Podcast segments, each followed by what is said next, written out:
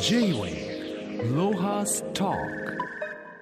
今週のゲストは株式会社グローバルプロダクトプランニング代表取締役 CEO 佐々木圭一さんです。リモートでのご出演となります。佐々木さんどうぞよろしくお願いします。どうぞよろしくお願いします、えー、佐々木さんは東京都出身日本大学商学部卒業89年グローバルプロダクトプランニングを創業されマーケティング事業のほか香りの商品ヘルスケア感染予防商品などをはじめとする企画開発製造販売。また2018年にはベーカリービストロセブンクローバーをオープンされていらっしゃいます、えー、私もあの佐々木さんの渋谷の南平台にありますセブンクローバーにお邪魔させていただきましたけども店に入るとすぐに左側にガラス越しにパンを作ってる様子が見れるようになって奥がレストランでとても天井の高い雰囲気のいい店なんですけどもまずあのマーケティングや香りの商品などの商品開発している佐々木さんの会社がなぜベーカリーとビストロを始めるきっかけになったのかをちょっとご説明いただけますか？えー、っとですね面白いきっかけなんですがうちあの卸をやってるんですねいろんなお店デパートとかですね、はい、ドラッグストアとか専門店の方にあの卸をやってお客様と合わせてるんですね。はい、でその中で、えー、EC 事業部がありまして10万人ぐらいの会員がいるんですね。はいでその EC の会員様に5年前ですかアンケートを取ったんです、うん、あの私たちの会社は香りで人を幸せにするっていうのは社是なんですね、うん、でお客様にとって幸せな香りって何ですか？っていうことをアンケートを取ったら大体200名ぐらいの方が答えていただきましてその中にですね香りの会社が質問してるんですけど、うん、一番がですね焼きたてのパンの香りと。まあ、それが28%ぐらいありまして次に15%ぐらいでワインとかコーヒーの香りって書いてあったんですね、はい、でその後に続くのはうちの商品が出てくるかなと思ってたらいやいやまだで炊きたてのご飯次に味噌汁だったんです。なんか全部食べ物じゃないかっていう。ちょっと私たちすごいがっかりしちゃったんですね、うん、こんないろいろ香りを作ってるんですけど、うん、まあ、でも私ちょっとポジティブでラテン系なんで、うん、まあ、じゃあ逆にそこをお客様との接点にしてみたらどうだっていうアイデアが出まして、はい、じゃあベーカリーとかレストラン、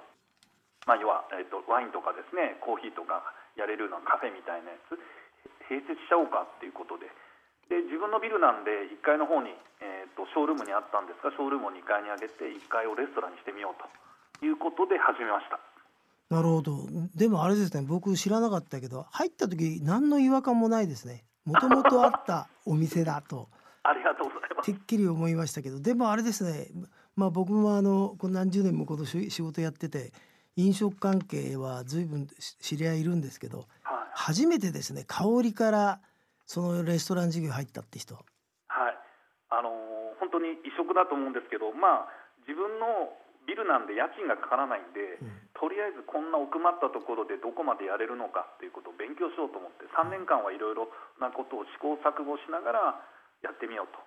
でもあれね渋谷からちょっと、えー、道玄坂登っていかなきゃいけないんで少し離れてるんですけどお客さんはどんな方たちがいらしてるんですか？あそれがですね面白いお客様が多いんです。ちょっとやっぱり離れてるんですが道玄坂上の方の出口からは45分で着くんですねそうですね。でまあでもやっぱり地元の方、まあもう本当多種多様な面白い方でまあ町内会みたいになんかいろいろ町のいろんな重鎮の方もいらっしゃってここはなんか待ち合わせの場所になってるっていうようなお店になってます。じゃああれですね一番まあ町にとって大事なコミュニティになってると。ああそうなんです。実はですね南平台町で渋谷の南平台町でベーカリーって初めてのお店らしいんですようちが。あそうなんですか。はい、初めてらしいんです。はい。えー、ささらに昨年はコロナで大変だったと思うんですけどいかがでしたか？あ、あのー、うちはちょっと面白い商品やってまして、あのー、まあ、香り物ヘルスケア感染予防商品やってましてあそうか。売り上げでね、あのー、前年120%以上やってたんですね、うん、もちろんレストランの方はもちろん下がってはいるんですが全体から見ればそんなに下がってないっていう感じでまあ私たちはその間に新商品をたくさん開発したりなんだり暇な分だけですねいろんな取り組みができてます。J-Way ロハストまああの今このスタジオにですねスタッフが購入してきたセブンクローバーのパンがあるんですけど、あありがとうございままあ随分いろんな種類があるんですがこの中で、まあ、一番おすすめが10センチ角くらいのキューブ状のパン南平台ブレッド。はいこれが一番人気だそうですけど僕から見たらですねはい。ただのなんかこう四角いパンにしか見えないんですけど こだわりを教えていただけますか、あの私、まあ、マーケティングの仕事やっててやっぱりまずはリサーチなんですね。うん。で僕開業する前に、えー、と40店舗ぐらいいろんな美味しいパンっていうところを全国行って回ったんです。なるほど、で必ず食パンあとレーズンパンカレーパンうん。っていうのを必ず食べてそこのお店の力量を見るんですね、うんまあ、私もそれと同じように食パンとレーズンとカレーパンには力入れてるんですね。はい。でどこにも負けたくないと思って。はい。で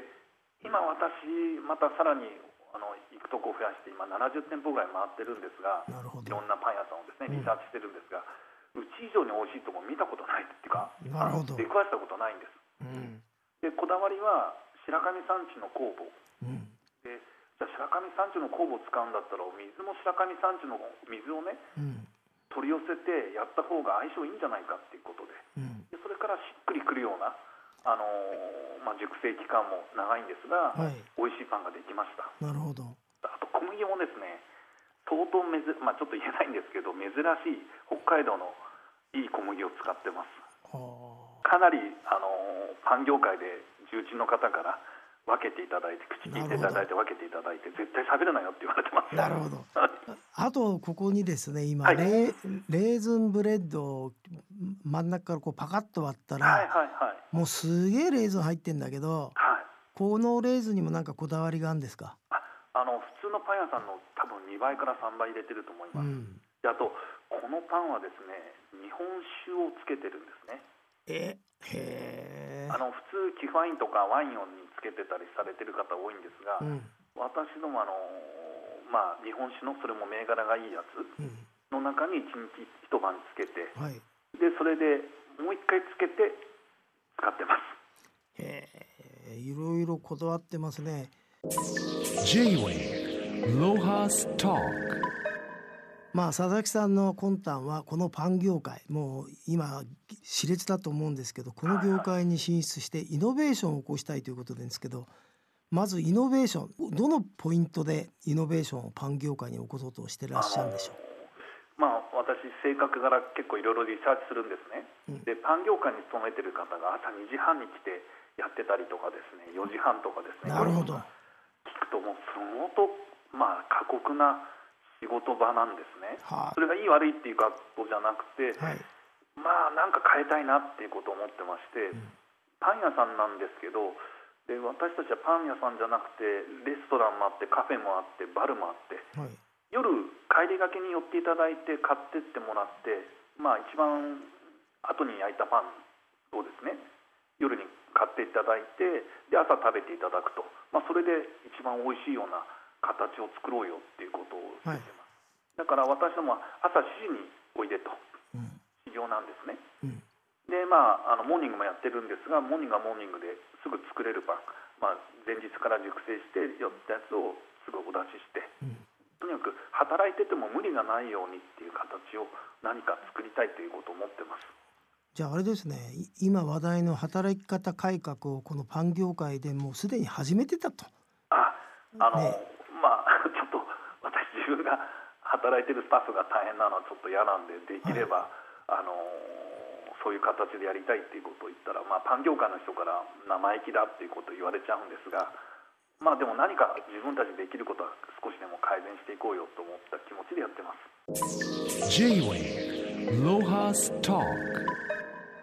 えーさらに、えーセブンクローバーではさらに新しい機能を持たせる研究をしている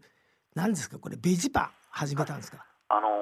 よく私もお子様若い夫婦の方いらっしてお子様のこととかあのパン買いに来てくださるんですね。で子供さんが野菜が食べれないとかって話もよく聞くんですね、だったら野菜の中にあパンの中に野菜入れてみたらどうだろうっていろいろ研究してまして、半分ぐらいの成分が野菜のエキスと野菜が入ってるというパンをいろいろ作ってます。それベジパンっていう名名付けてベジタブルパンですね。でいろいろこれからお出ししようとしてますあのまあそのベジパン開発のためにまあ、スタッフも面白いメンバーを集めたそうですけどどんなあのキャリアの方が開発してるんですか今？えーっとですね面白いのはですねもうまあパンの一番の責任者っていうのがあの家がもともとパン屋さんで8歳ぐらいからもうパパンのあの目を見立てて手伝ってた人間がいるんですね。はいそのものと、あとですね、そのサッカー少年っていうんですか、ウルグアイに留学してて、サッカーで。はい。で、やっぱりなかなか食えないんで、アルバイトで、あの現地で、レストランで働いてた人間がいるんです、はい。シェフとして。そのシェフと、あとそれとパティシエを10年ぐらいやってた、あの女の子いるんですね。うん。で、パンサッカーだからですね、うん。あのシェフと、あとパティシエさん。は3人が集まって何か面白いパン作れという課題を出してまして、まあ、ただのベーカリーではなくてただのパンではなくてパンと何か例えば野菜を組み合わせて何か作るとかですねちょっと機能性持たせたようなハイブリッドパンみたいなやつを今作ってます。あでも言われればさそのパンの中に野菜ってなるほどと思うけどあんあんまり見たことないですよね。えでも結構美味しいんですそれが。あなるほど。これはもうあれですか、えっ、と南平台で食べられるんですか？ああのーまあ、今、試食段階で食べてましてあの出してましてお客様に昼のお客様とかですねなんかに出してて、まあ、おご意見を聞きながら、あのーなんか販売予定です。なるほど。それであれですね、セブンクローバーではビストロ料理と美味しいパンが食べられるんですが、はいはい佐々木さんはランチに力を入れて、なぜかこのランチが、えーフルコースで1800円。はいだからこれだけなんか余裕があるわけですか？いえいえあの余裕ってわけじゃないですけどあの、まあ、うち奥まった場所なんで何かお客様に特典がないとですね続かないぞっていうことで、はい。まあ、ランチは特に力入れてましてあの3600円相当のやつが1800円と、まあ、ちょうど家賃があの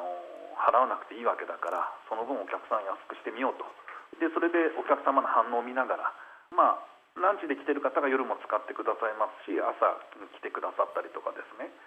えー少しずつお客様のご紹介っていうのでお客様増えてるんですね。ちょっとそういう光景をちょっといろいろ試してみたいと思ってわざと1800円で出してます。なるほど。Talk えー佐々木さんあの何か今後の展開とかまた何か計画されていることがあったらちょっと教えていただきたいんですが。あありがとうございます。えーっとですね、あのーちょっとまあ少し評判になってるっていうんですか、お客様からですね出店しないかっていう話とかですね、お客様として来た方があのうちに出店しないかとかいろいろお誘いいただけるんですね。まあその中の一つにあの今評判の渋谷の宮下パークっていうところがありまして。そこのお店が1軒だけちょっとキャンセルになったところが、まあ、コロナの影響でですねあのありましてでそれで、えーっと今年の4月3月4月出店しないかということでお話をいただきまして今出店準備をしております。なるほどあの3月4月ということですけどぜひその時はオープンしたらまた渋谷の話を聞かせてくだあさいありがとうございます。ぜひよろしくお願いします。今日はどうもありがとうございましたありがとうございます。本当に失礼いたします。J-Way Lohas Talk